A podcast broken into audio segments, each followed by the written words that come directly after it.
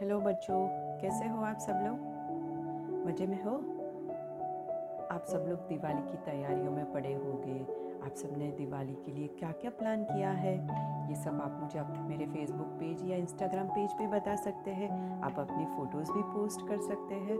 तो मैं आप सबकी तैयारियों के लिए, सुनने के लिए बहुत बेताब हूँ। आज आप सबके लिए मैं दिवाली स्पेशल एक कहानी लाई हूँ। क्यों हम लोग दिवाली मनाते हैं?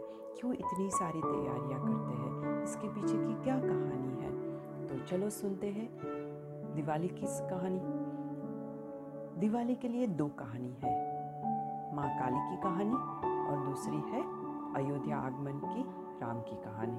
तो चलो सुनते हैं हमारी आज की कहानी। माँ काली की कहानी।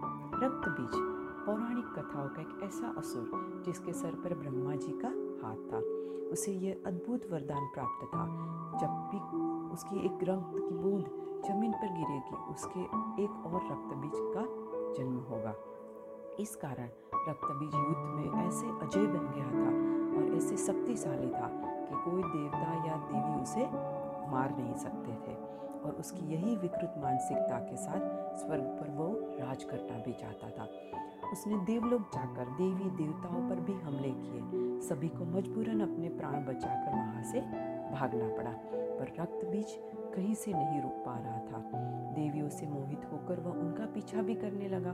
देवी देवता सब परेशान हो गए और कैलाश पर्वत पर पहुँच गए और देवी पार्वती को सब कुछ बताया। देवी पार्वती ने सभी को पीछे हटने को कहा और खुद रक्त बीज का सामना करने के लिए खुद खड़ी हो गए। रक्तबीज ने जब कैलाश जाकर देवी पार्वती को देखा तो वो उन पर मोहित हो गया। देवी पार्वती ने उसे लौट जाने का आदेश दिया। रक्तबीज हंस पड़ा और देवी पार्वती की तरफ़ बढ़ने लगा। देवी ने अपने सामने रखा शिव जी का त्रिशूल उठाया और रक्तबीज पर प्रहार कर दिया। परिणाम स्वरूप रक्तबीज के शरीर से रक्त टपकने लगा और फिर ब्रह्मा जी के वरदान के अनुसार रक्त की हर एक बूंद से और एक रक्त बीज का जन्म हो रहा था। ये देखकर देवी और कोपित हो गई और रक्त बीजों पर हमला किया। इससे कई और रक्त बीज का जन्म हो रहा था। देवी पार्वती का क्रोध अब आसमान को छूने लगा था। वह अपने गुस्से पर काबू नहीं पा रहे थे। जब उनका गुस्सा चरम सीमा पर आ गया, उसका शरीर काला हो गया। आँखें खून से लाल हो गई और देखते ही देखते देवी ने भयंकर रूप धारण कर लिया। पूरा ब्रह्मांड इस शक्तिशाली, भयानक देवी की गर्जना से हिल रहा था।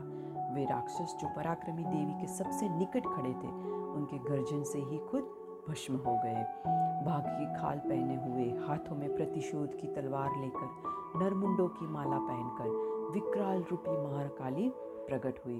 वह इतनी भयानक थी कि रक्त बीज डर कर भागने लगा। माँ काली ने भयानक गर्जन किया और रक्त बीज के पीछे दौड़ने लगी। काली माँ ने शक्तिशाली प्रहार किया और वह एक एक करके असुरों कर के निर्मम तरीके से चिरने लगी, पर उससे और रक्त बीज पैदा होने लगे थे। प्रलय से क्रोधित माँ काली उनके क्रोध से सारा संसार जलाने लगा। उन्होंने एक हाथ से रक्त बीज के सर को पकड़ा और दूसरी तलवार से उसके सर को दड़ से अलग करके उसे खप्पर में रख दिया, ताकि एक भी बूंद धरती पर ना गिरे।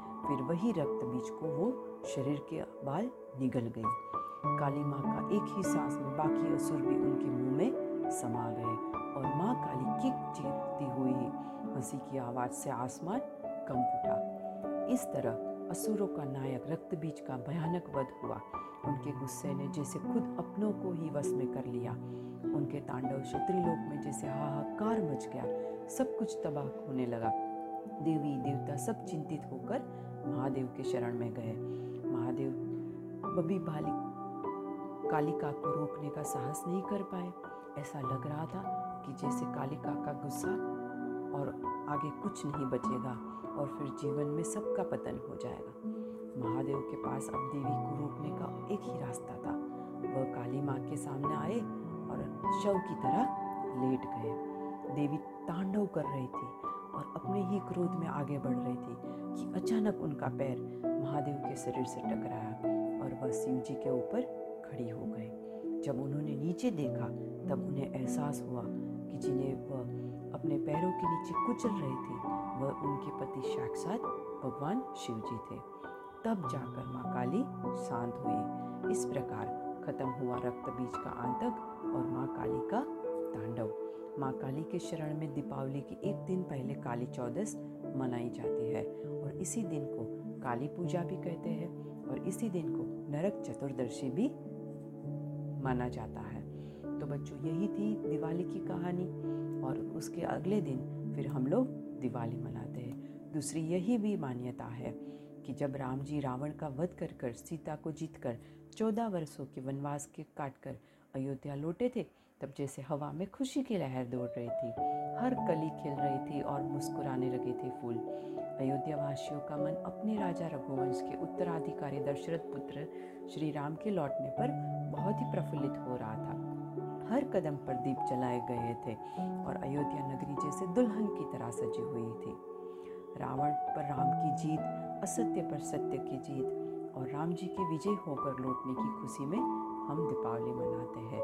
तो यही थी दो कहानी जिसकी वजह से दीपावली की ये उत्सव मना जाती है। उम्मीद करते हैं कि आपको ये दोनों कहानी पसंद आई होगी और आपको हमारी आगे की कहानी भी पसंद आई होगी। तो ऐसे ही हमारी कहानियों को लाइक करते रहे और मेरे फेसबुक इंस्टाग्राम पेज पर भी आप अपडेट देते रहे।